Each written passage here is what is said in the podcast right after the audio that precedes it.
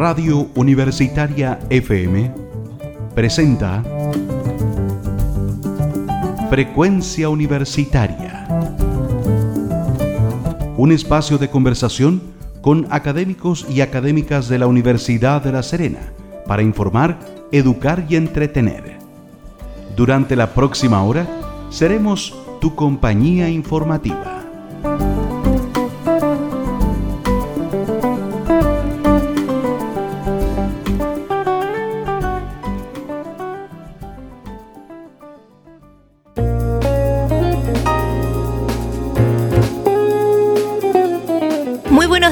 Bienvenidos a un nuevo programa de Frecuencia Universitaria.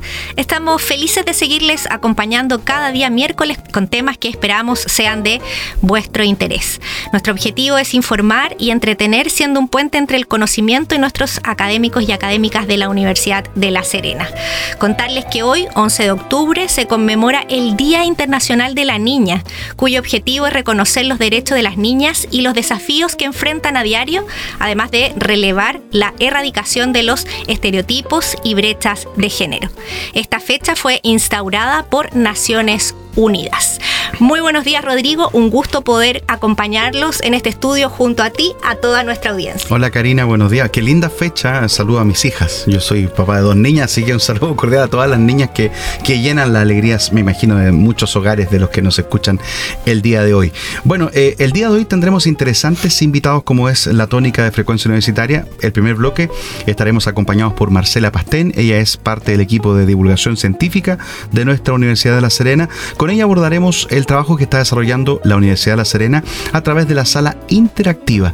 También estaremos hoy con el abogado Cristian Merino, director de la Escuela de Derecho de la ULS, que nos viene a contar sobre el estado del proceso constituyente, que está en una etapa crucial de su desarrollo antes de su votación a fines de año. En tercer lugar, estaremos hoy con Aline Núñez, ella es profesora de castellano y filosofía, ex alumna de la ULS, y también estará Diego Aguirre, egresado de la carrera de licenciatura en música. Con ellos abordaremos la rueda de La Serena y en el final del programa estaremos junto a Natalia Jorquera, ella es académica del Departamento de Arquitectura, eh, quien recientemente fue distinguida con el premio del Colegio de Arquitectos de Chile Manuel Moreno Guerrero, una distinción que se entrega a los arquitectos o arquitectas por su destacada labor profesional en el ámbito de la valoración del patrimonio arquitectónico nacional. Con ellos haremos parte de lo que será la frecuencia universitaria del día de hoy.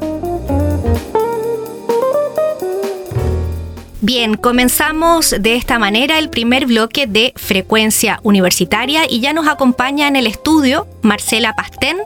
Eh, bienvenida a nuestro programa. Eh, especialmente queremos conversar contigo respecto al trabajo de divulgación científica que está haciendo la Universidad de La Serena y a propósito de aquello se encuentra desarrollando un intenso trabajo de difusión y con una serie de herramientas que incluyen la utilización de herramientas interactivas y dentro de ese marco la sala interactiva. Bienvenida a nuestro programa, un gusto tenerte junto a nosotros. Eh, muchas gracias Karina, Rodrigo. Eh, bueno, bienvenidos a todas las personas que nos están siguiendo por los canales de Radio ULS. Em, bueno, contarles un poco en qué, en qué consiste esta sala interactiva que inauguramos hace poco. Esta es una sala que tiene conocimientos asociados al área de las ciencias. Bueno, en este caso eh, fue un proyecto que surgió años atrás por el PMI 1401, asociado al área de la sustentabilidad, que lamentablemente por el tema de la pandemia no pudimos abrir a la comunidad por, por las contingencias de ese momento.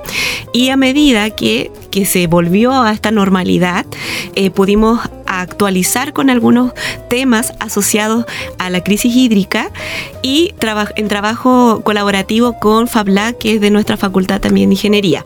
Y ahí trabajamos un tema sobre cómo actualizar eh, contenido de la crisis hídrica con realidad aumentada, que fue lo que ya estamos eh, eh, exhibiendo para nuestra comunidad en la sala interactiva.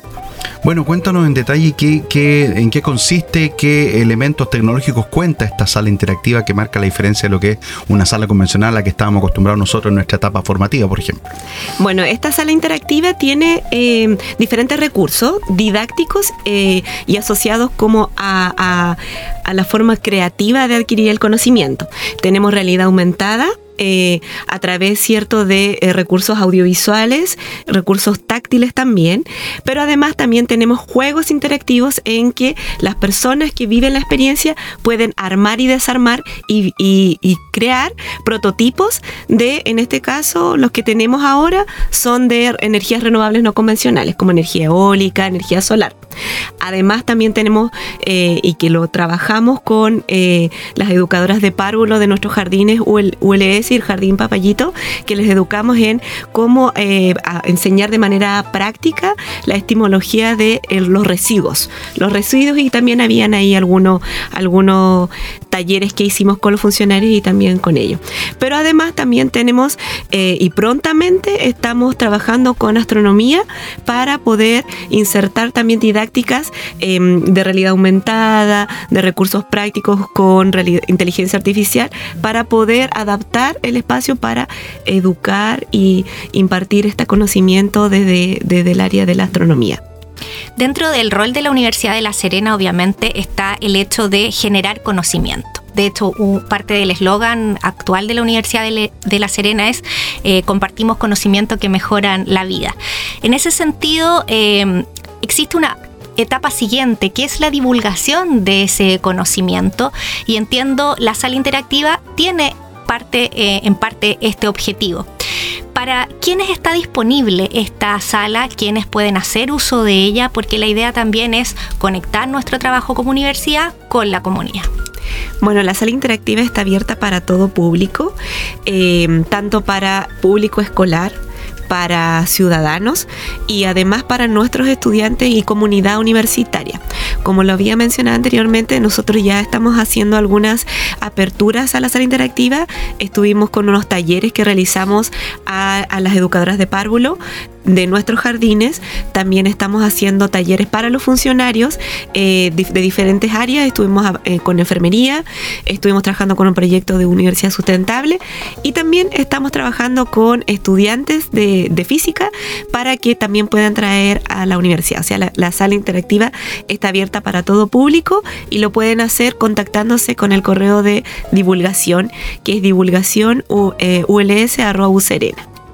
Marcela, me gustaría eh, entrar al detalle de lo que son las experiencias que han vivido los que han eh, interactuado participado de esta, de esta instancia tan, tan eh, didáctica como es la sala interactiva. ¿Cuál es la, recepción que han tenido? Porque yo, yo, he sabido que se ha utilizado en alumnos de la universidad, en pequeños, en funcionarios. ¿Cuál es la, la reacción que tiene el público que se enfrenta a esta nueva manera de enseñar, por así decirlo?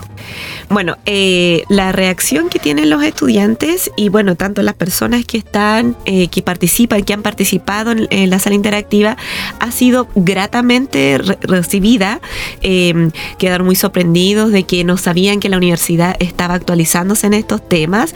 Eh, quedaron a gusto y tenemos nosotros también la evidencia porque también nosotros tenemos la recepción de, de, cuál es esta encuesta de satisfacción de los estudiantes y de las personas que participaron y, están contentos porque eh, se sorprenden cómo hemos avanzado tecnológicamente como universidad eh, tratando de eh, formar en los aprendizajes significativos de las personas que llegan y adquieren estos conocimientos que entregamos como universidad. ¿Grandes y chicos por igual o no? Grandes y chicos por igual. Eh, de hecho, una, una anécdota que las educadoras de párvulo quedaron muy contentas porque ellas pensaban que era una, una sala en que ellas iban a estar de frente a frente y que iban a estar tener que anotar y que se iban a aburrir, pero todo lo contrario, los, los, tíos y las tías se entretuvieron, estuvieron en el piso, jugaron con, lo, con, con todas los, las experiencias didácticas que teníamos. Entonces eso fue súper enriquecedor y por supuesto después recibíamos de fuera, oh, muchas gracias,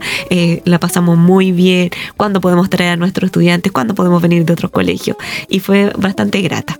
Bueno, contarles a nuestra audiencia que esta sala interactiva está ubicada en el campus Ignacio Domeico, eh, cercana a la biblioteca Irma Salas, y que tuve la oportunidad de conocer hace unos días atrás. Y lo que ustedes mencionaban es muy cierto. Los grandes vuelven a ser niños en esa eh, sala interactiva. Y es impresionante eh, el nivel de sorpresa que tienen al ponerse, por ejemplo, estos lentes de realidad aumentada, el tema de cómo está montada también la sala interactiva es muy lúdica en términos de que incorpora herramientas visuales, herramientas que son también de trabajo manual y por lo tanto eh, permite eh, conectar los distintos sentidos que tenemos como seres humanos y eso me parece que es muy interesante a propósito de las nuevas metodologías de aprendizaje que se incorporan en el aula, eh, un poco diagnosticando los distintos tipos de aprendizaje que tienen los niños, ¿verdad? Algunos son más visuales, otros más auditivos y entonces permite ser muy complementario. Cuéntanos un poquito más en detalle, Marcela, cómo puede nuestra comunidad acceder a esta sala para que quienes nos están escuchando puedan tener y se interesan puedan tener la opción de acercarse hacia ustedes. Claro, para todas y todos los que nos están escuchando, nos pueden escribir a nuestro correo divulgación y o si no, nos pueden contactar a través de nuestro Instagram, divulga ULS, que es nuestro correo de Instagram. ¿Cómo ha sido este trabajo, Marcela, de, poder trabajar en, este, eh, en esta tarea de divulgar lo que hace la universidad? Eh, lo tuvimos hace un par de semanas, el Día de la Ciencia, gran cantidad de gente. Cuéntame cómo ha sido, ya cerrando prácticamente esta temporada 2023, estamos en octubre, a mediados de octubre.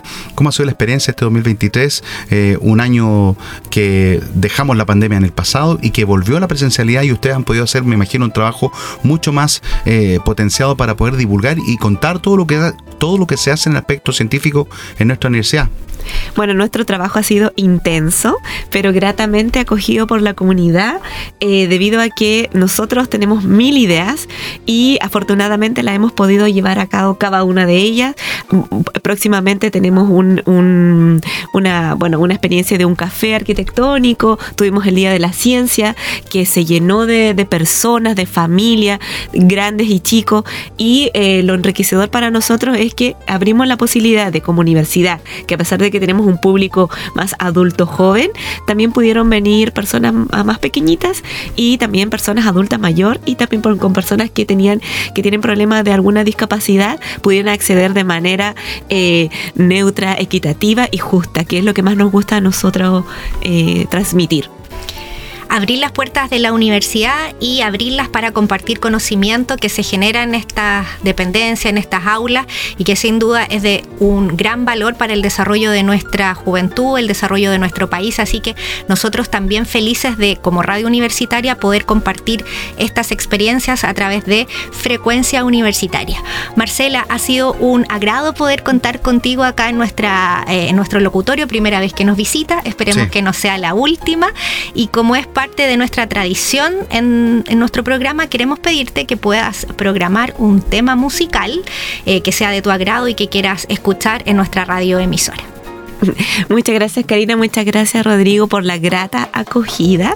Eh, y bueno, voy a, aprovechando la niñez, voy a eh, pedir un tema de mi juventud de energética máxima, de Oasis Wonderworld. Y que nos pase mucho a ¿ah? esa juventud. Es del, es del 95 la canción. Exactamente.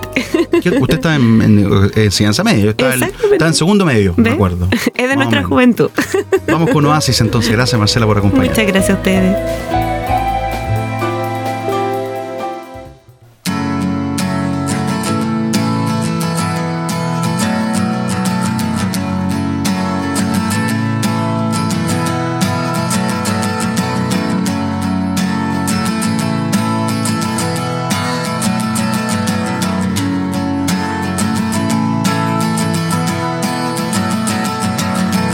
Today is gonna be the day that they're gonna throw it back to you. By now, you should have somehow realized what you gotta do. I don't believe that anybody feels the way I do about you now.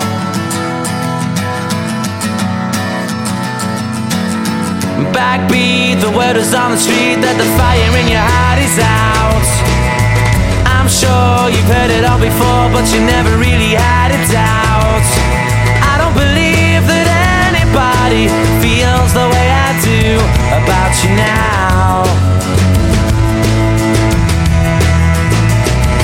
And all the roads we have to walk are winding, and all the lights that lead us there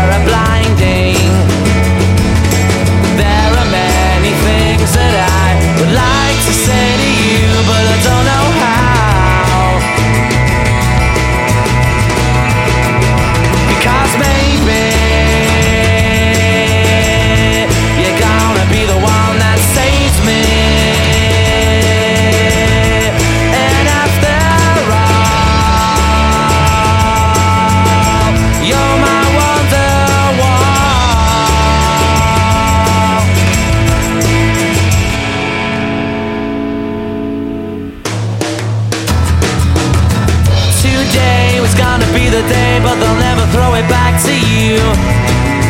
By now, you should have somehow realized what you're not to do. I don't believe that anybody feels the way I do about you now. And all the roads that lead you there were winding.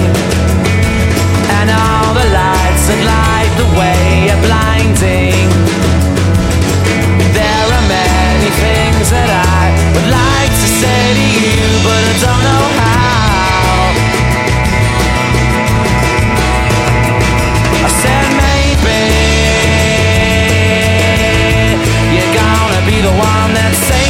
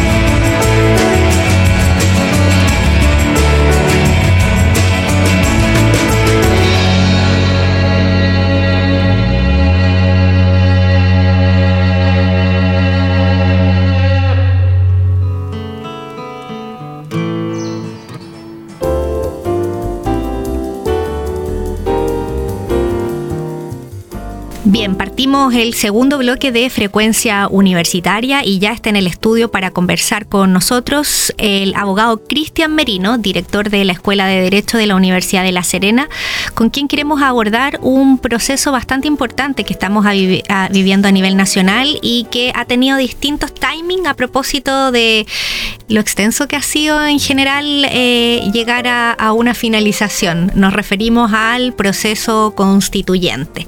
En particular como país estamos viviendo este proceso que es muy relevante y que entendemos ya está en su etapa más bien finalizando y queremos abordar con él eh, todo lo referente a aquello. Bienvenido, don Cristian, a nuestro estudio.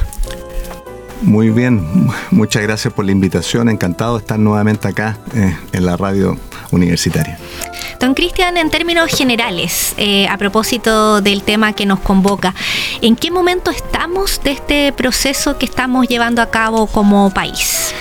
Eh, nosotros tuvimos la oportunidad de conversar eh, en el mes de junio de, de este año eh, para dar cuenta de un cronograma de un nuevo momento constituyente en el país. No vamos a decir si es el primero, segundo, tercero cuarto, sino que un nuevo momento constituyente.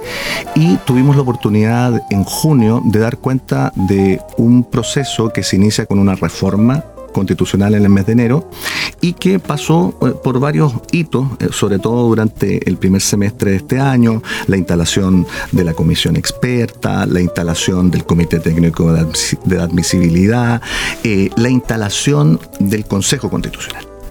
Y resulta que el 7 de junio de este año, del año 2023, se instala el Consejo Constitucional y hoy en lo que estamos es precisamente en el término del trabajo del Consejo Constitucional. Ese trabajo del Consejo Constitucional ahora vuelve ¿eh? a la comisión experta para precisamente recibir todo el texto completo. Bueno, y la comisión experta hará el estudio, las prevenciones eh, que estime necesario. ¿Qué puede hacer la comisión experta respecto al proyecto que han recibido de, la, comisión del Consejo Constituyente? ¿Pueden modificar? ¿Cu- ¿Cuáles son las potestades que tiene este Consejo de Expertos? esta, esta, comisión experta, junto al Consejo Constitucional y al Comité Técnico de Admisibilidad, son los tres órganos que han eh, protagonizado todo este momento constituyente en el año 2023. Vuelve eh, el texto eh, a la comisión experta y lo que pueden hacer es agregar, modificar, suprimir y hacer todo tipo de observación. O sea, perfectamente podría ser un proyecto totalmente distinto, una propuesta totalmente distinta. En teoría sí, pero la verdad es que muchas veces la teoría es, muchas veces una ilusión. Eh, no, no, no creo eh, que sea un, vayan a ser observaciones y ese simplemente es un pálpito, como se dice, eh, tan, tan intensa. En, términos programáticos, digo, em, ¿cuánto tiempo tienen esta comisión experta para evaluar la propuesta que recibieron? Lo que ocurre es que em, el 7 de octubre el sábado, eh, cuando se reciba por eh, la comisión experta el eh, texto que trabajó todos estos meses el Consejo Constitucional, van a tener a lo menos dos días para elaborar propuestas y tres días para votar. Es decir, ahí se hace el plazo de los cinco días. hacia el 12 de octubre lo que va a ocurrir es que se finalizan las votaciones de la comisión experta según hayan ellos estimado y vuelve el proyecto al Consejo Constitucional. Estamos hablando ya del 16 de octubre. ¿Tendríamos que tener novedades entonces para esa fecha?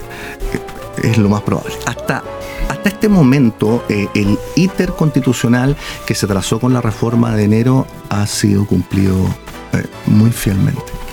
¿Es el paso final? Eh, ¿Lo que determinan los expertos finaliza? ¿Se puede congelar hasta el 17 que se vota o vienen más procesos después? Vienen, vienen muchos más procesos. Ocurre que cuando regresa desde la comisión experta al Consejo Constitucional el texto, eh, van a venir votaciones. Y esas votaciones podría ocurrir eh, dentro del Consejo Constitucional que hayan obviamente desacuerdos. si hay desacuerdos y no se aprueban, va a ir a una comisión mixta y esa comisión mixta va a tener que volver a deliberar, va a tener que volver a votar y vuelve nuevamente al Consejo Constitucional. Estamos hablando que podríamos perfectamente estar eh, hacia el lunes 30, martes 31 de octubre, votando al interior del Consejo Constitucional las propuestas de solución a estas eventuales diferencias. Si es que esto no ocurriera, estamos hablando de una votación final teórica el lunes 6 de noviembre. Ahora, ¿el Consejo Constitucional puede em, em, borrar, eliminar o modificar decisiones tomadas por los expertos o son intocables en este caso? Eh, lo que ocurre es que cuando se verifica esto de entrega del Consejo al comité, al la, comisión de la, comisión de expertos y viceversa, eh, los acuerdos quedan fijados. Ahora, lo que ocurre es que la votación final que yo les estaba comentando recién se va a producir, independiente si hay o no una comisión mixta, el lunes 6 de noviembre, allí el Consejo Constitucional eh, cita a una, a, un, a una instancia plena para aprobar o rechazar. Nada más. Ahora, y aquí viene algo interesante en el sentido, digamos, del análisis eh, técnico-jurídico. Si no se aprueba, el proceso se cierra y no hay nueva constitución. En términos de contenido, ¿cómo ha visto usted el proceso que se ha llevado a cabo eh, en este tiempo? Mm, eh, yo recuerdo que el proceso anterior eh, de, proyecto constitucional había muchas críticas respecto a que abordaba temas que no eran propios de una constitución. Vale decir que incorporaba temas que eran necesariamente debían ser tratados en una constitución. ¿Qué pasa en este caso, por ejemplo, con esta nueva propuesta? Eh, ¿Repite más o menos esa, digamos, esa eh, observación de la ciudadanía que uno escuchaba en conversaciones, en los medios de comunicación, o hay un cambio al respecto? Eh, dos cosas. además de, de ser director de la Escuela de Derecho, yo sido durante años profesor de Historia del Derecho y durante mucho tiempo también profesor de Historia Constitucional. ¿Y qué es lo que ocurre acá? Que, que a mi parecer, y no quiero hacerme eco simplemente de eh, noticias que aparecen, porque bueno, esas noticias son eh, realidad de la fuente tal o cual, normalmente de consejeros, de, de consejeras eh, que tienen opinión política. Yo quiero dar una opinión más bien técnica. ocurrió en este nuevo proceso constituyente a propósito de lo que hablamos en junio, de toda la negociación política que hubo entre septiembre y diciembre del año pasado, cuando en septiembre se rechazó el texto anterior. Eh, hubo toda una negociación política que intentó evitar los eventuales ripios, los eventuales vicios de un proceso anterior. Eso quedó plasmado en la eh, reforma de enero de este año. Uno de los mecanismos fue precisamente eh, tener una comisión de expertos. Tener una comisión de expertos, un comité de admisibilidad y además este Consejo Constitucional que iba a ser el órgano, eh, digamos, final para aprobar o rechazar el texto. Así que están dadas las condiciones, o estuvieron dadas las condiciones en teoría, para eventualmente, y, vuelvo a decir, si es que hubo algún, alguna cosa que mejorar en el proceso anterior, eh, e, e, ese, defecto no se volviera a producir. Otra cosa distinta, y todos leemos en la prensa, todos estamos eh, en las redes sociales, bueno, tengo aquí varias eh, noticias de las redes sociales sonó la campana, Consejo Constitucional despacha, pero hay, hay eh, sentimientos encontrados. Siguen habiendo sentimientos encontrados. Estamos en nuestro programa junto al abogado Cristian Merino, director de la Escuela de Derecho de la OLS, abordando el estado del actual proceso constituyente. Eh, Cristian, eh, usted lo dijo, si no hay acuerdo, esto se rechaza, nos quedamos con la constitución que, que rige, pero eh, hay un paso más allá que se podría dar. Eh, entraríamos a una etapa en la cual el Congreso comience a implementar una serie de sucesivas reformas a la Constitución. ¿Qué, pasaría en el caso que, que, ganar la opción rechazo? Eh, tendríamos que entrar a eso porque no se va a producir un nuevo ejercicio como el de ahora, ¿no? A ver, ocurre lo siguiente, que el último hito del proceso que se inició en enero con la reforma y, se comenzó a instalar en marzo es una votación final, como yo les decía, el 6 de noviembre al interior del Consejo Constitucional. Si se rechaza eh, por el Consejo, no hay constitución nueva y quedaría vigente la actual. Si se aprueba el martes 7 de noviembre, porque eh, todo este cronograma está absolutamente fijado, el Consejo entrega el borrador de la nueva constitución al presidente de la República y el presidente tiene que llamar un plebiscito para el 17 de diciembre. En ese plebiscito del 17 de diciembre también salen las dos opciones, ¿eh? se aprueban o se rechazan. Y resulta que en este último punto, si se aprueba, ustedes comprenderán, no hay mucho que explicar. Pero si se rechaza, a, diferencia del proceso anterior, no está eh, en una eh, norma y en una razón de texto clara, como si lo estaba en el proceso anterior, que continuaba vigente la constitución actual, la de 1980. Ahora, esto ha sido objeto de debate, eh, no solamente por los especialistas, sino que también por aquellas personas que estuvieron en la negociación política que yo les comentaba de septiembre a diciembre del año pasado. Y la verdad es que ellos dicen que de todas maneras debiese ciertamente continuar vigente la constitución actual. Bueno, un proceso importante eh, que quisimos traer a nuestra radio a propósito de que hay que informarse, hay que estar vigente respecto a los pasos a seguir, que no nos pillen desprevenidos con la información porque claramente es una instancia eh, significativa para eh, nuestro país. Y en ese sentido me gustaría, director, que diera alguna recomendación respecto desde dónde informarse, cómo informarse a propósito de esta relevante etapa que estamos viviendo.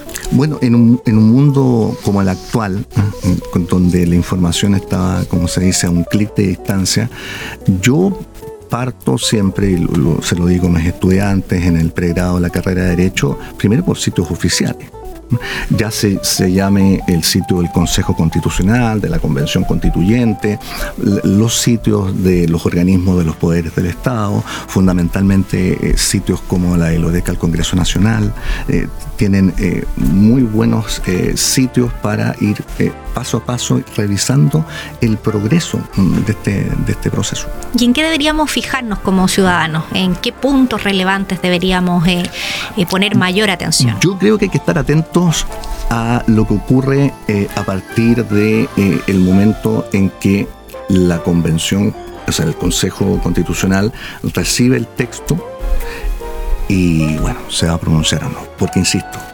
si no aprueba el texto, no hay constitución, pero tampoco comenzaría un nuevo proceso constituyente inmediato. Recién escuchaba aquí decir, bueno, vamos a ver si hay negociaciones políticas. El poder eh, de reformar la constitución o de iniciar un nuevo proceso sigue estando en los integrantes del Congreso Nacional. Y yo creo que entonces allí habría que colocar atención.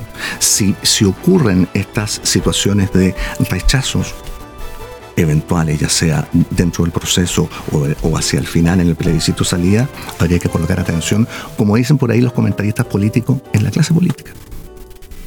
Bueno, interesante ejercicio el de hoy, informar a la comunidad respecto a lo que es este momento actual del proceso constituyente. Agradecerle al abogado Cristian Merino, director de nuestra Escuela de Derecho de la ULS. Antes de despedirnos, como en la primera vez que vino, tiene la potestad plena. Eh, aprobamos Ahora- ahora vuestra elección de la música que quiere compartir con nosotros. Bueno, venía preparado. ¿Eh? En, en este, en este mes de, de octubre, eh, el 5 de octubre, que también es una eh, fecha importante para, para el país, a propósito del plebiscito de 1988. Tengo entendido que el 5 de octubre se lanzó el single Love Me Do de, de- de los Beatles, el primer, la primera canción de, de ese grupo eh, de Liverpool que llegó al número uno, así que esa es mi, mi elección. Nos vamos con los Beatles entonces para este recuerdo de su primer gran éxito. Gracias, Cristian. Muchas gracias.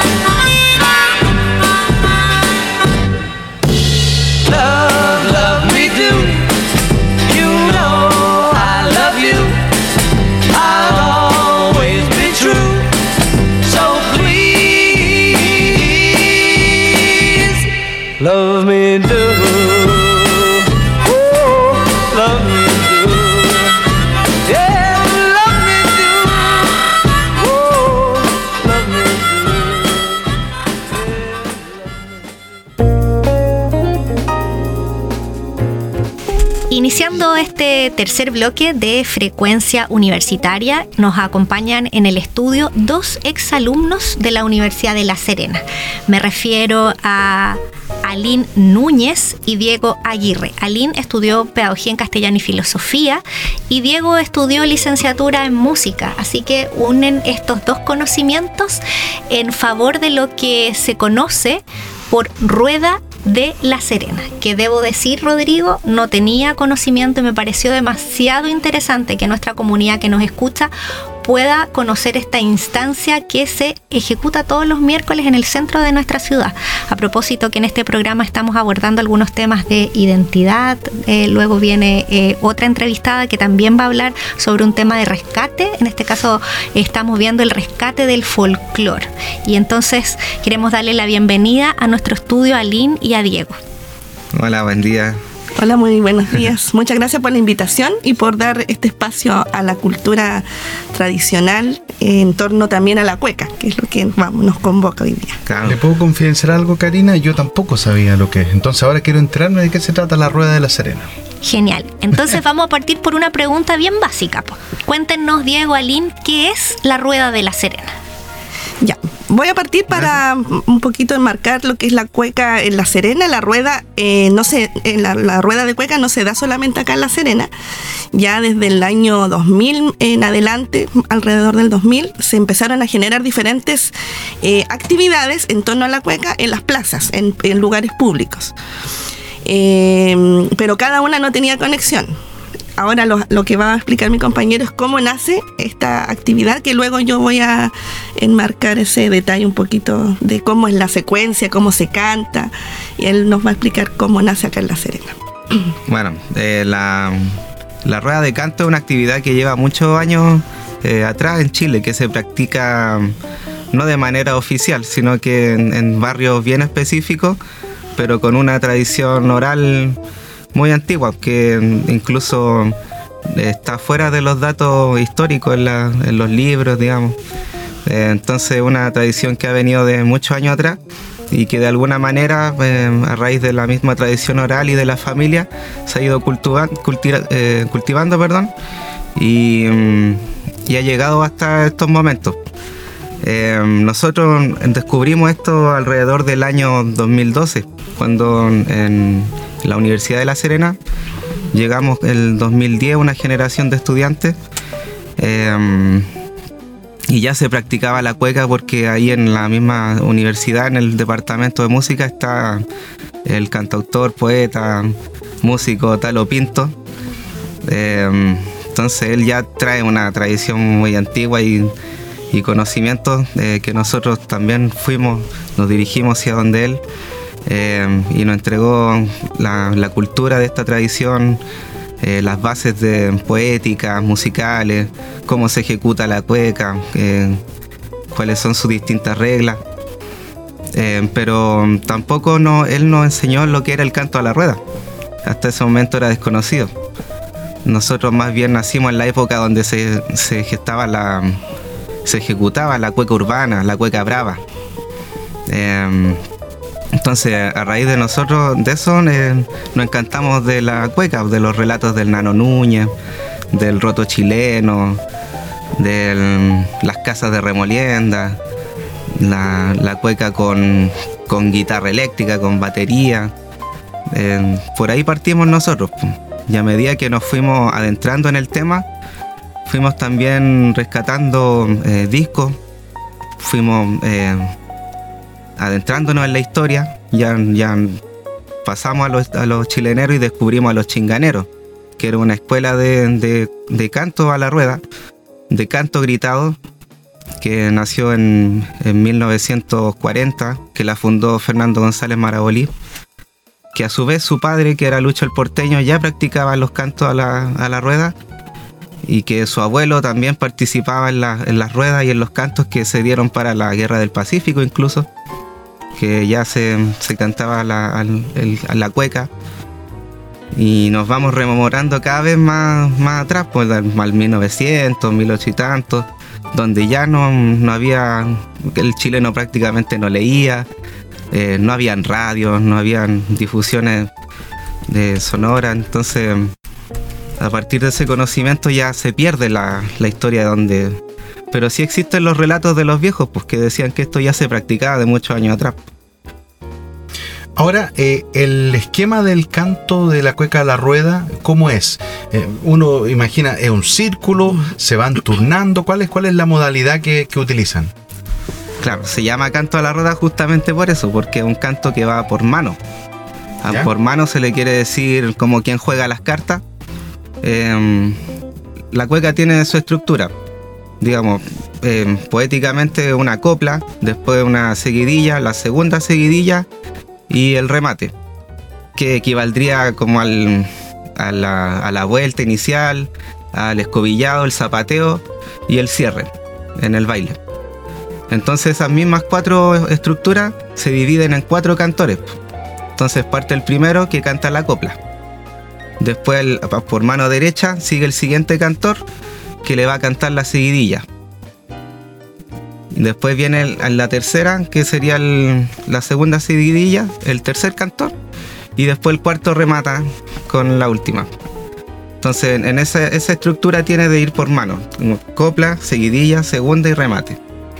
Y la rueda puede ser muy extensa, de 10, 20, 30 cantores. Entonces, el, el juego es que el que conozca el verso y la melodía de esa cueca puede ir agarrando esta, esta misma cueca, digamos. Uno parte cantando una cueca sin esperar que nadie se la sepa, o que se la sepa el compañero al lado, o que, o que la agarre cualquiera. Entonces tú terminas tu parte, tu copla, y a tu derecha tiene que haber un cantor listo para, para continuarla. Claro, para remangar, que le dicen con la seguidilla. Entonces el que va a cantar empieza a cantar un poquito antes y se mete con la, con la estrofa de la seguidilla. Y así se va rotando. Después termina una cueca, sigue otra, sigue otra y sigue otra. Mientras se va completando el círculo de, de cantores. Por eso se le llama. Y en ese momento Así. que están todos interviniendo en, en- en una pieza, en una cueca, digamos, todos están tocando eh, vez. a la vez. A la vez. Ah, instrumento. perfecto. Sí. O, es decir, la persona que ingresa a la rueda tiene que saber eh, melodía, el verso, que es lo principal en la cueca, porque es lo poético, lo principal. Luego la melodía, que es lo musical, y la instrumentación. Hay gente que no toca instrumento, pero sí tiene que saberse la cueca. Por ejemplo, si él sacó la copla, yo ya sé, yo no puedo improvisar la cueca. Antiguamente sí se improvisaba y en algunos momentos sí se dice improvisemos. Pero la tónica es saberse el verso que viene. En la cueca ningún verso está pegado entre sí. Por ejemplo, yo puedo tener un verso que sí calce con la temática. Por ejemplo, si es de amor, pongo un verso, una seguidilla, que es la que viene, la, la estrofa que viene, en relación a la temática que se está cantando. Pero la dificultad es que en toda la noche no se puede repetir ninguna cueca. Esto es como una posta, entendiéndole Sí. en términos prácticos. Inician Mm. una canción y van pasando la posta entre un cantor y otro y se va cantando la cueca entre varias personas. Exacto. Lo principal es que existan cuatro para cantarla, como tiene cuatro partes la cueca, pero si hay 30 personas, que es lo que se da normalmente en otras, por ejemplo en Santiago se da de 50 cantores o cantoras, eh, pueden tomar la cueca, seguirla, pero sin repetir el verso, o sea, sin repetir la cueca. Y si el de la derecha no se sabe la cueca, Pasa de inmediato a ti, a la es como un pasapalabra. Claro. Sí, hay códigos que se dan así en- como- con las vistas, con los gestos, mientras estamos tocando, mientras estamos cantando, nos miramos de reojo, así como la vaya a seguir o no. Claro. Y el otro le dice que no con, con la cabeza, entonces pasa el de al lado y, y ahí se va jugando como quien para que no, no decaiga, sino siempre mantener arriba la, la cueca y que, de- que, que inicie y termine de pe a pa.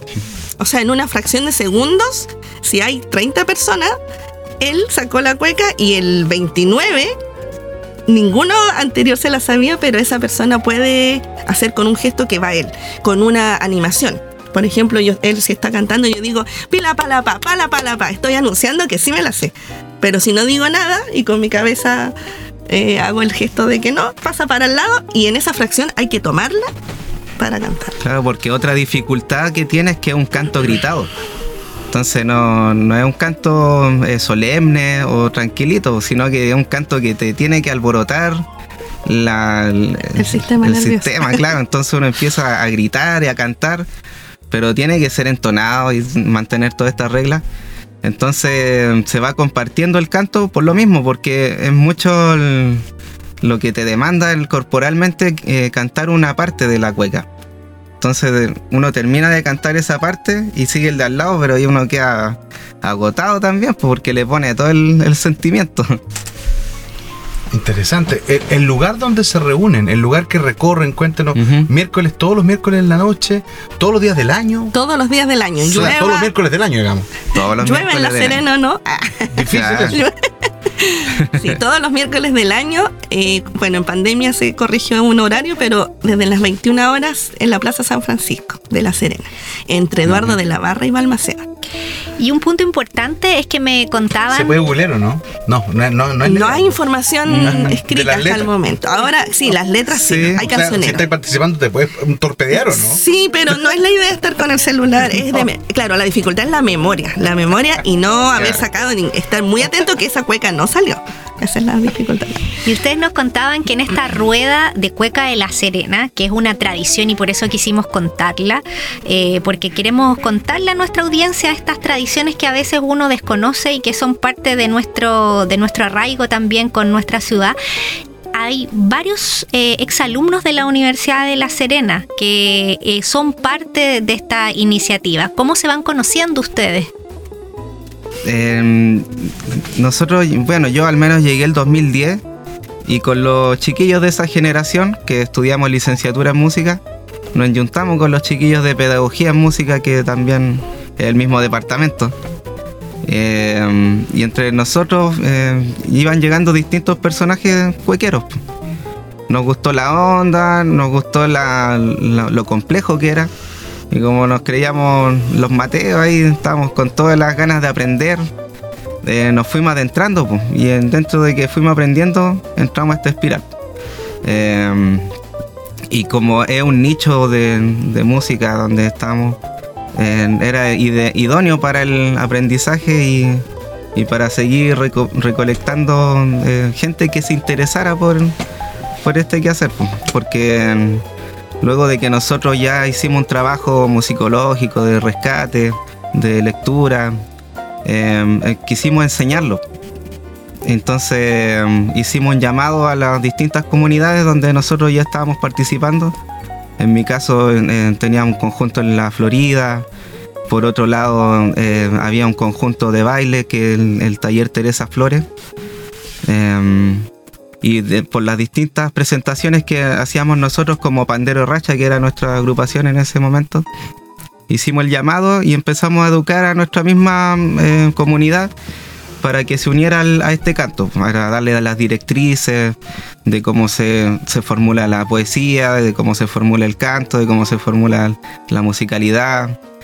Eh, y así fue eh, creándose esta comunidad de canto a la rueda, eh, sobre todo por, eh, por el área musical, pues, ya que como estábamos ahí mismo dentro del departamento, la misma gente que participaba dentro de nuestro entorno le gustó la onda y se fue metiendo, metiendo, metiendo hasta que ya no lo sacamos más. pues. Aline, ¿cómo está el, eh, la, la, la equiparidad hombres-mujeres?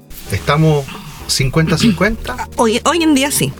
Se ha logrado que la irrupción de la mujer en, en la cueca, porque básicamente era una tradición más masculina que se fue dando al principio de siglo, según los estudios de- desde 1930 más bien, este canto en la Vega Central, en oficios, en oficios que eran netamente masculinos. Y luego eh, en las ferias era el canto del pregón gritado para vender. Entonces era, es muy similar el, ese canto y ese grito a lo que se hace en oficio. Por lo tanto, la cantora, que era más bien de campo, no quedaba ni siquiera en los estudios. Sí habían cantoras. Por ejemplo, Violeta Parra hizo cueca, eh, pero no se conoce tanto su, su estudio en la cueca. Eh, sí hay muchas cantoras que, por otro lado, ellas también se juntan y tienen sus encuentros, pero el canto a la rueda en sí no, no tenía muchas mujeres hasta el año 2000, más, más bien. En Valparaíso, en Santiago, se empezaron a, generar ruedas también de canto de mujeres a raíz de también de este machismo que se dio en la cueca, porque también, en- como en todos los grupos, se da el machismo.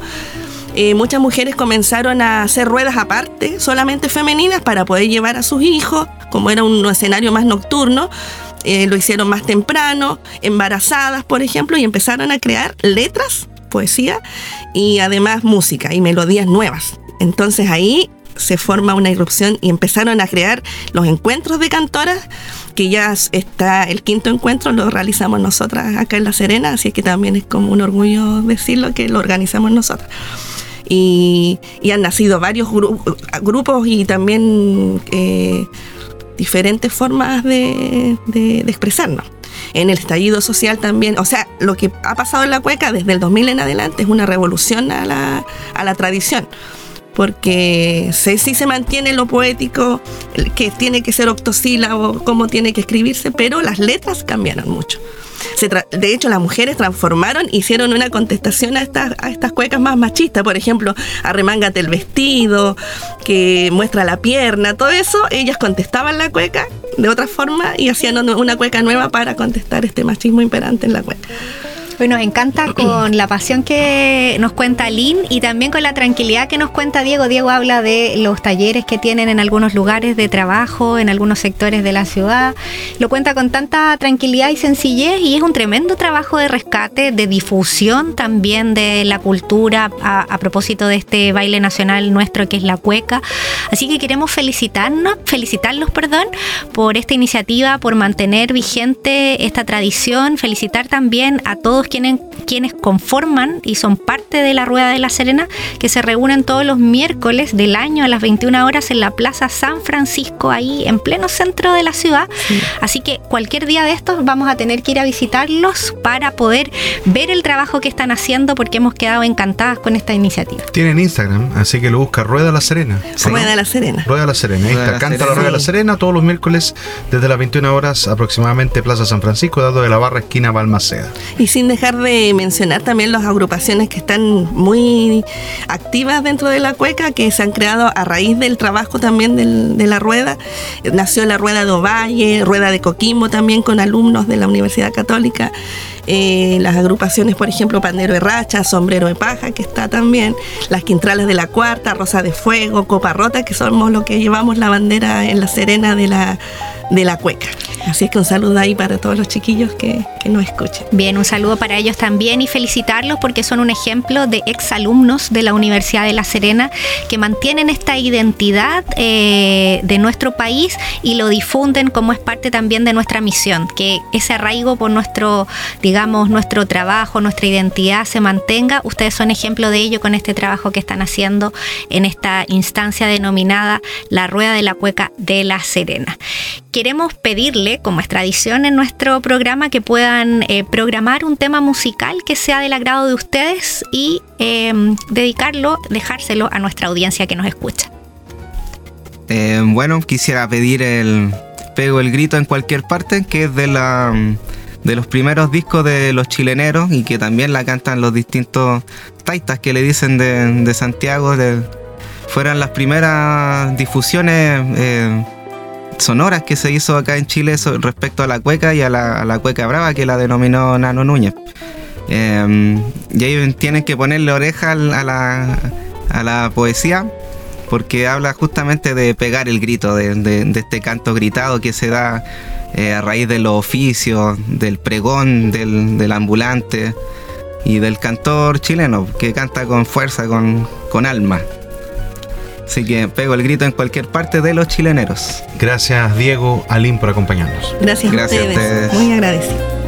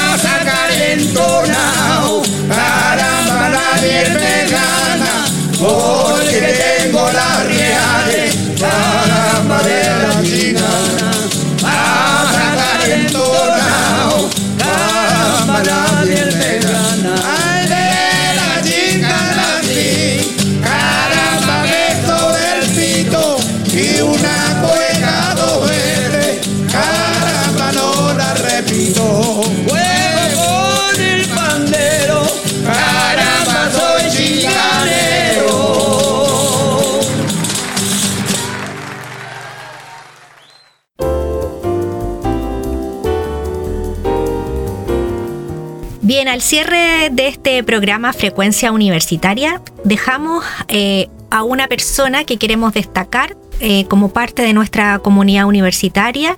Ella es eh, Natalia Jorquera, académica del Departamento de Arquitectura, quien recientemente fue distinguida con el Premio del Colegio de Arquitectos de Chile en la conmemoración de sus 81 años. Eh, se trata de la distinción Manuel Moreno Guerrero, a quien, digamos, se le entregó esta distinción a Natalia Jorquera a propósito de su destacada labor profesional en el ámbito de la valoración del patrimonio arquitectónico nacional. Ella se ha dedicado a lo que es la restauración, al rescate y a propósito de esta labor tan eh, especial, el Colegio de Arquitectos les ha entregado esta distinción que queremos relevar en nuestra programación de frecuencia universitaria. Bienvenida Natalia a nuestro estudio, un gusto tenerte junto a nosotros y felicitarte primero que todo por esta distinción recibida. Bueno, muchas gracias por la invitación. El honor es mío de estar acá y poder compartir algo de mi quehacer. Natalia, primero que todo queremos consultarte, ¿qué se siente ser distinguida con un premio tan importante? Es un premio a nivel nacional que releva un trabajo profesional de varios años y que principalmente te selecciona dentro, me imagino, de un eh, grupo de importantes y destacados arquitectos. Entonces debe tener una significación especial para ti. Sí. Bueno, es un premio que me pone muy muy contenta eh, porque como tú dices, el reconocimiento de mis pares y, contar que la campaña, digamos, de, promoción de mi nominación, porque esto es un poquito en pequeño como los Oscars, ya como que hay candidatos que se nominan, y la campaña la hizo una ex alumna mía eh, que ahora trabaja en el Consejo de Monumentos Nacionales y ella levantó, digamos, una candidatura que tuvo muchos, muchos adeptos a lo largo de Chile, la verdad y que contó también con la participación del Colegio de Arquitectos de la región de Coquimbo, la delegación zonal. Entonces yo tuve un apoyo, digamos, santiaguino por un lado, y yo soy de Santiago originaria, pero también un fuerte apoyo regional. Entonces eh, es bonito porque viene de alguien que yo formé también. Así que y es en, un área, es en un área em, difícil también, porque en Chile el trabajo de el rescate patrimonial, de la restauración, poner en valor el patrimonio arquitectónico, sabemos no es un trabajo fácil, no hay recursos, eh, muchos recursos disponibles para ello y por lo tanto debes encontrarte mucho de tu, de tu labor ahí con, un, con una dificultad. Sí, sí. Mira, eh, como tú dices, es un trabajo que no es fácil y que requiere mucha perseverancia. De hecho, cuando yo recibí el premio dije que era un premio a mi porfía, a mi testarudez.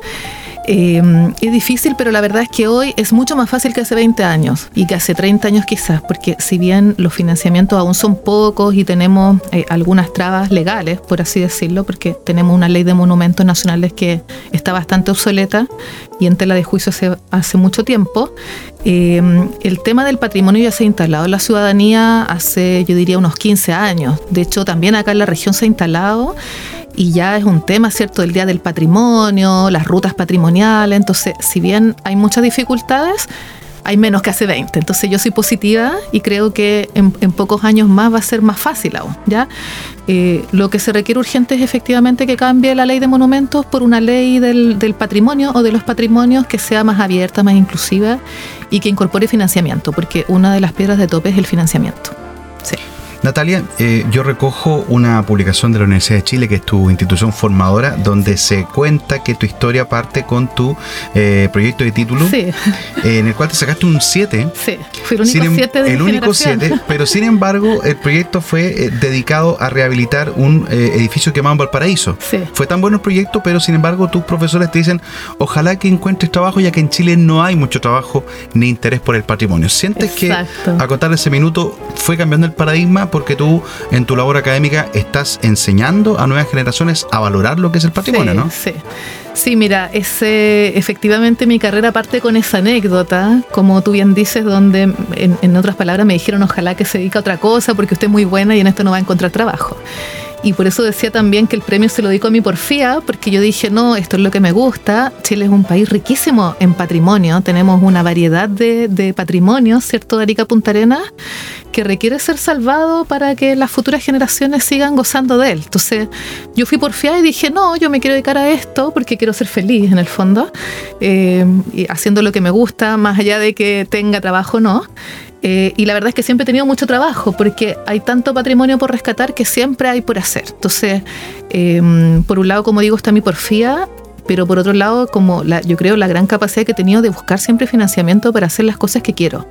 ¿ya? Y mm, el primer proyecto en el que yo trabajé fue junto a unos profesores la reconstrucción de una iglesia en la región de Tarapacá, la iglesia San Lorenzo de Tarapacá.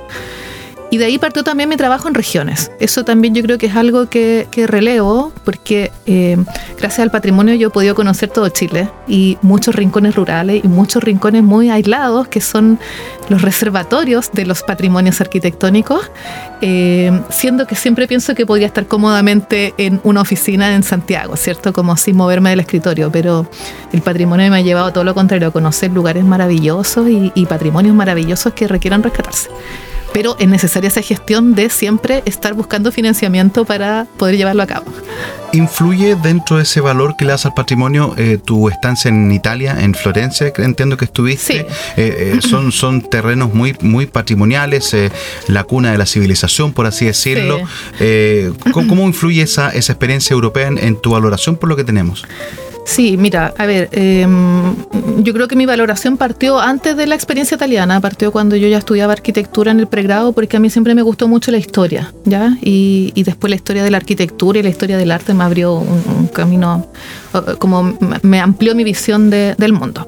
Y yo me fui por primera vez a Italia en quinto año de la carrera de arquitectura, me fui a Venecia y ahí hice mi primera eh, como formación en el ámbito del patrimonio y luego, claro, me fui a Florencia y hice allá el doctorado. Y la verdad es que yo digo que Italia lo que hizo es que me, dio los lentes, nomás, ya los lentes con los cuales yo miro nuestro patrimonio de manera distinta. Entonces lo miro valorándolo mucho más como con los ojos italianos, que es que en el fondo detrás del patrimonio están nuestras identidades, ¿cierto? Yo siempre digo que en un mundo tan globalizado donde todas las personas nos vestimos más o menos parecidos, comemos más o menos las mismas cosas, ¿cierto? Eh, y la arquitectura eh, contemporánea también es más o menos igual en todos lados. el patrimonio es un reservatorio de identidad local. Entonces, cuando nosotros vemos cómo construían o construyen incluso al día de hoy en zonas rurales de Arica Parinacota y lo comparamos con Punta Arena, no tiene nada que ver, ¿cierto? Son, son, son formas de construir completamente distintas y ahí creo yo que hay algo muy bello que es la identidad, ¿no? Y, y una identidad que también es muy sustentable porque tiene que ver con los territorios, ¿cierto? En el norte andino se construyen adobe y piedra y en el sur en madera. ¿Por qué? Porque son los materiales que han habido desde siempre. Entonces, como decía, volviendo a tu pregunta, em, Italia me ha dado los lentes para mirar el patrimonio desde una perspectiva que no es solo el pasado, no solo un testimonio de cómo se hacían las cosas o un testimonio de nuestra historia, sino que también es el posible futuro, ya porque seguir construyendo solo con hormigón armado o solo con acero nos ha llevado a la crisis mundial en la que estamos, al, cambio climático, ¿cierto? Entendiendo que la industria de la construcción es una de las más contaminantes del planeta. Entonces yo creo que el patrimonio también nos deja esa enseñanza. Volvamos a construir con lo que nuestros territorios locales nos dan porque así se hacía en todo el mundo hasta hace 150 años atrás. Entonces, no solo algo del pasado, sino que hay un link con el futuro. Entonces, Italia me da un poco eso. Y también el método para aproximarme al patrimonio cuando yo restauro algo, como de respetar justamente los materiales, las cosas auténticas, no de hacer escenografía. Eh, yo creo que en Chile muchas veces las restauraciones son escenográficas se hacen con materiales de hoy en día y después se pintan como que fueran de hace 150 años y se replica solo la forma, pero el contenido es, vacío. Y a propósito de lo que señalabas, Natalia, de ponerte estos lentes que te permiten ver desde una perspectiva diferente eh, la obra eh, constructiva de las ciudades, nos comentabas que llegaste hace cuatro años a La Serena y qué bueno que llegó a trabajar a nuestra universidad. Eh, ¿Cómo has visto esa identidad que nos comentas respecto a nuestra región, a nuestras ciudades, íconos, La Serena, Coquimbo? Siempre hablamos de esta identidad colonial que tiene nuestra ciudad.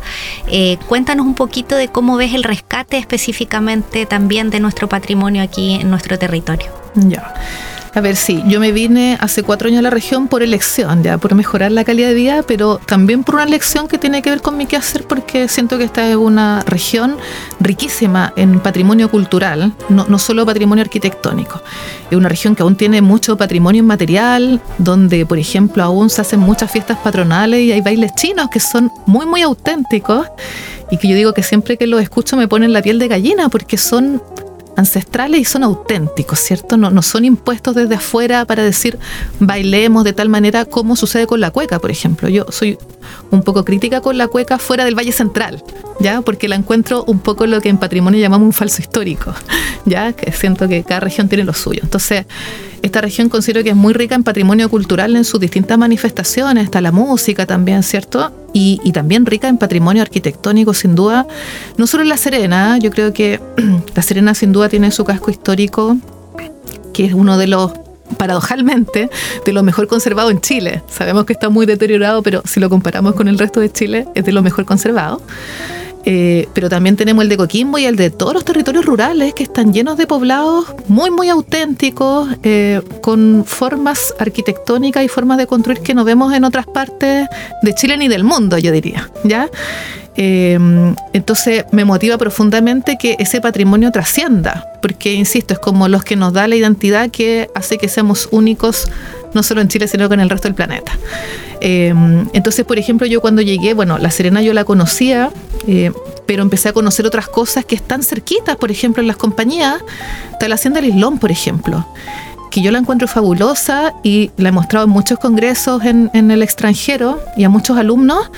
Y todos me dicen que increíble, una construcción de dos pisos, con adobe, qué bella, pareciera como, muchas veces me han dicho que parece como de Illinois, así como que la gente se imagina ahí eh, recogiendo algodón. Yo digo, no, está en el norte de La Serena, eh, al otro lado del río, y esa hacienda, por ejemplo, no tiene ninguna protección patrimonial.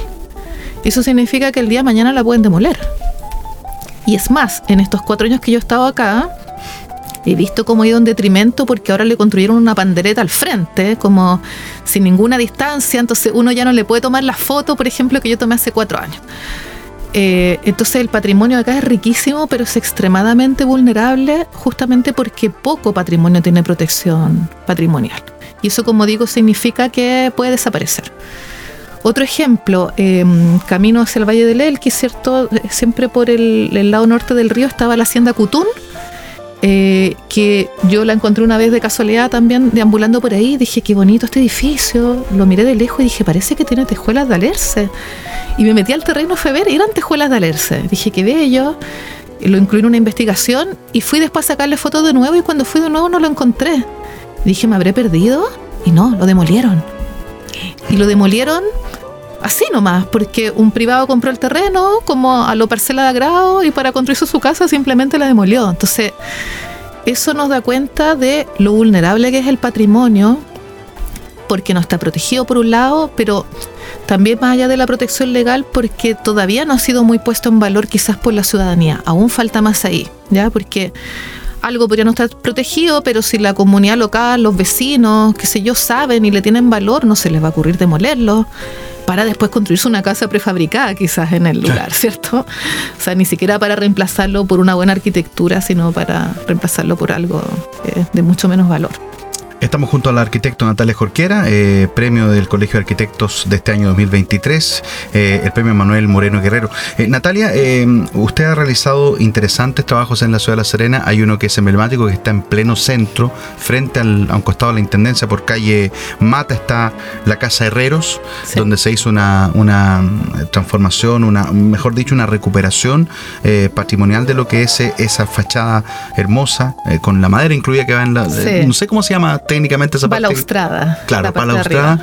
Pero lamentablemente aquí eh, algunas personas integrantes de la sociedad no valoran y recibió hace un par de meses un rayado, un grafiti sí. horrible que, que afea lo que, lo que con tanto esfuerzo hicieron. Cuéntame sí. un poco de esa, de esa lectura y de esas situaciones que, que, van atentando contra personas que están tratando de contribuir a, a preservar y por otro lado hay integrantes de la sociedad que no, que no ayudan en nada.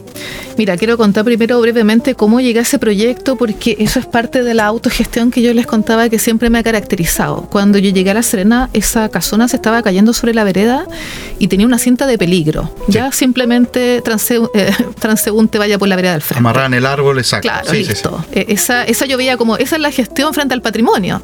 Y yo la observé y dije, esta es una casona, bueno, es un monumento histórico, partiendo por eso, que es la máxima protección que tenemos a nivel nacional eh, por ley, ¿cierto? Y estaba cayendo y yo dije, esto no lo puedo creer, porque viendo la arquitectura dije, esto tiene un gran valor artístico detrás. Justamente esa balaustrada que tú mencionas, que es muy ricamente decorada, Yo dije, esto fueron hechas por manos virtuosas hace 150 años de atrás, no es nada de fácil eh, hacer algo así. Y encontré como algo oprobioso que estuviera cayéndose. Entonces yo simplemente le saqué una foto a la cinta de peligro y la subí a Facebook, que es la única red social que tengo, y pregunté de quién es esta casa que se está cayendo porque yo la puedo restaurar. Y así fue y alguien me dio el teléfono de los propietarios, yo les mandé un WhatsApp y empezamos una relación larga, epistolar que yo llamo, de ganar confianza, donde yo eh, les fui como convenciendo de que la casa era restaurable. Y eso, como les digo, fue un proceso largo. Yo, eh, una vez habiéndome ganado la confianza, eh, pasé el proyecto por el Consejo de Monumentos Nacionales, también por el Ceremi Mimbu, porque la casa tenía dos protecciones en ese entonces patrimoniales, por la municipalidad. Luego postulé al Fondo del Patrimonio para restaurarla, me lo gané. Eh, y luego partió el proceso de restauración. Y ese proceso de restauración yo le tengo mucho cariño porque como decía hace un rato, fue todo lo contrario a la escenografía, fue muy auténtico. O sea, todo lo que ustedes ven hoy en día son las piezas originales. Yo me encargué con mi equipo de desmontar la balaustrada y sacar uno a uno los ornamentos y observar uno a uno cuál tenía daños de termita o daños de hongo, ir reemplazando, pero las piezas más pequeñitas posibles, de manera de mantener la autenticidad, yo diría un 95%, ¿ya? Algunos colegas me decían, oye, pero hoy en día tú podrías haber hecho eso con, con, con ¿me entienden? Con, poliestireno expandido, con un molde y una máquina me lo hubiera hecho en, qué sé yo, en una semana. Y yo me demoré un año en eso, ¿ya? Em, y en un año que también fue el año de la pandemia, eh, donde también las, las tasas de cesantía estaban muy altas y yo di mucho trabajo con, este, con esta restauración. Trabajaron alrededor de 20, 25 personas adentro, muchas mujeres, eh, que también se van formando en el ámbito, entonces fue un proyecto muy lindo. Entonces, detrás de esa restauración hay todo eso detrás. Está el rescate de la historia, porque en la restauración pudimos ir conociendo todas las maderas que se habían empleado ahí, eh, como les digo, el rescate de, los oficios, del arte, y además ha sido mucho trabajo. Entonces, que alguien después llegue y te la raye, además con un rayado que tampoco tiene, uno dijera, bueno, fue un rayado bello, ¿no? Como al menos aportó, al menos tiene algo de arte, pero simplemente es una firma de alguien que evidentemente necesita en su vida quizá un poco de reconocimiento, ¿no? Y cree que va a tener reconocimiento de esta manera. Entonces, es triste porque, em, como les digo, el proceso fue muy bonito, muy largo y fue muy bien valorado también por todos los habitantes del centro. Yo recuerdo cuando la terminamos, que fue en abril del año pasado, como mucha gente se acercó a dar las gracias y a decir que así recordaban antes el centro histórico, que así era cuando ya eran niños, que estas casas antes tenían la las puertas abiertas y conocían los patios y entraban a jugar. Entonces yo sentí cuando se restauró que hubo como una felicidad em, vecinal, comunitaria, que trascendió mucho más allá la, la fachada misma. Entonces es triste que hayan personas que no valoran eso y obviamente ahí también hay un debe a nuestra formación, ¿no? a, la, educación en general en Chile, ya no solo universitaria, sino que el patrimonio se debería instalar como un tema en, los colegios, ¿no? Eh, para que los niños crecieran también valorando eso y a nadie se le ocurriera rayar algo así. Y ahí retomando también la pregunta que me hacías al principio sobre mi formación italiana, bueno, esa es una de las grandes diferencias con Italia, ¿no? Que a los italianos nacen, o sea, ellos desde kinder van estudiando su propia historia, y eso hace que valoren su propio patrimonio, entonces es impensable que alguien fuera a rayar el coliseo, ¿se fijan?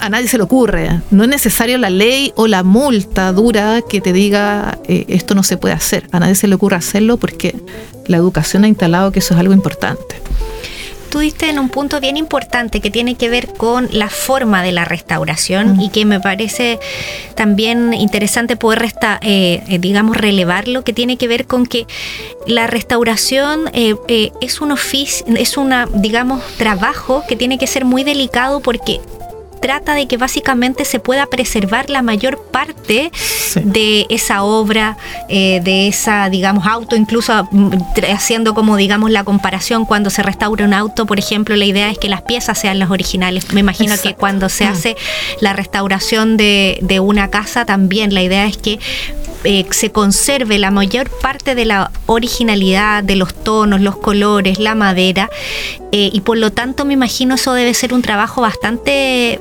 difícil, eh, pero que vale la pena porque claramente cuando se ha hecho con esta dedicación uno nota la diferencia también con otro tipo de restauraciones que no necesariamente, me imagino por recursos, desconocimiento, no no pasan por esta misma, eh, por esta misma labor.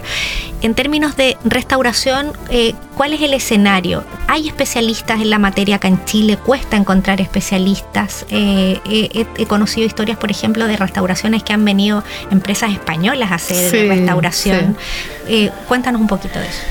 Mira, así como el patrimonio se ha instalado de a poquito en, en, la ciudadanía en general, hay ahora más especialistas también que hace 20 años, pero somos muy poquitos. Sí, somos muy poquitos. Hay una carrera de técnico en restauración en el DOC, por ejemplo, pero está en Valparaíso solo. ¿ya? Yo trabajo con varios técnicos de ahí, por ejemplo.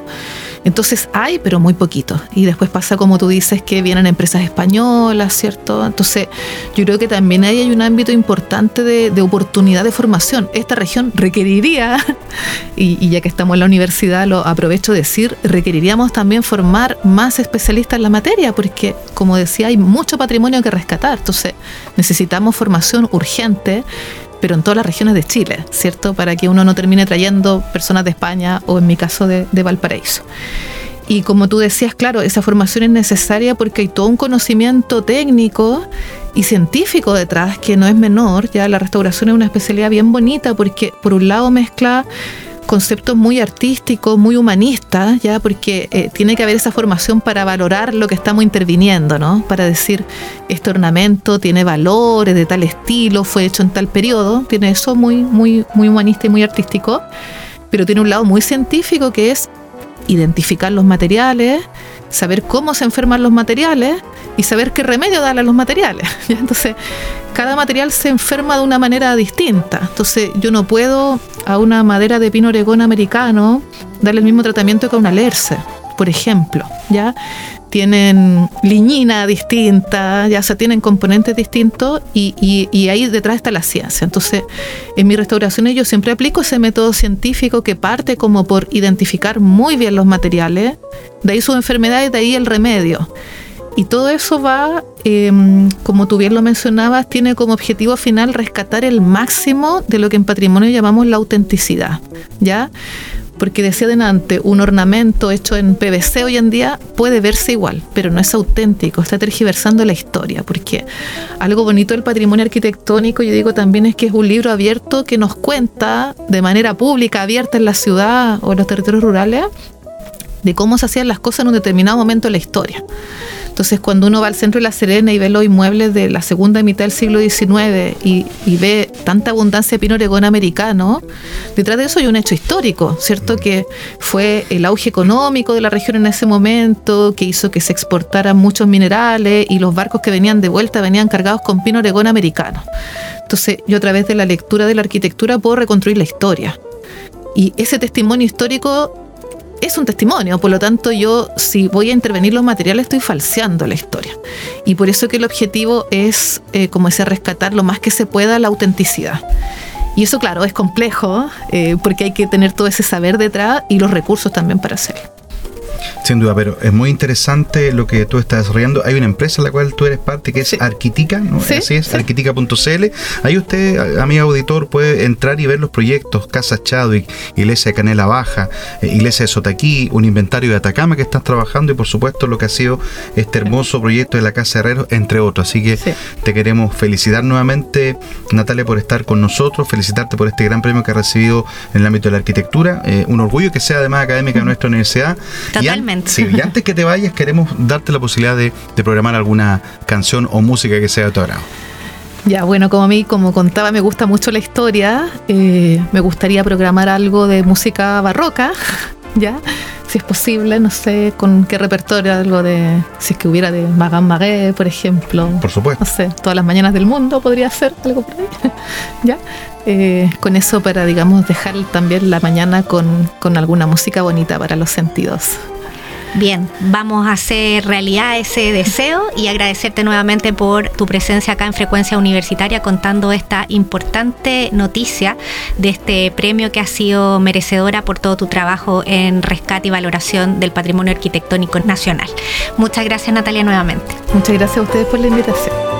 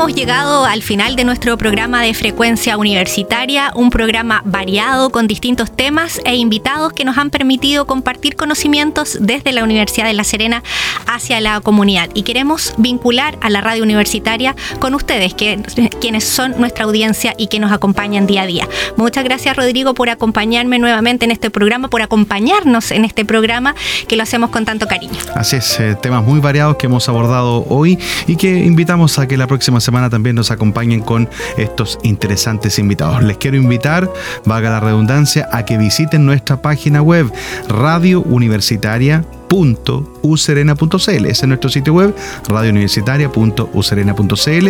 Ahí pueden encontrar nuestras noticias, nuestra señal online en directo y también escuchar todos los programas que produce nuestra emisora. Que tengan una excelente semana. Nos encontramos en siete días más en Frecuencia Universitaria. Que estén bien.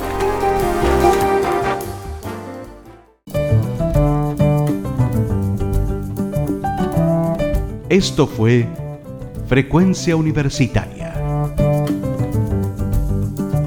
Te invitamos a sintonizarnos el próximo miércoles a partir de las 11 horas en una grata conversación sobre temas de interés científico, social y cultural.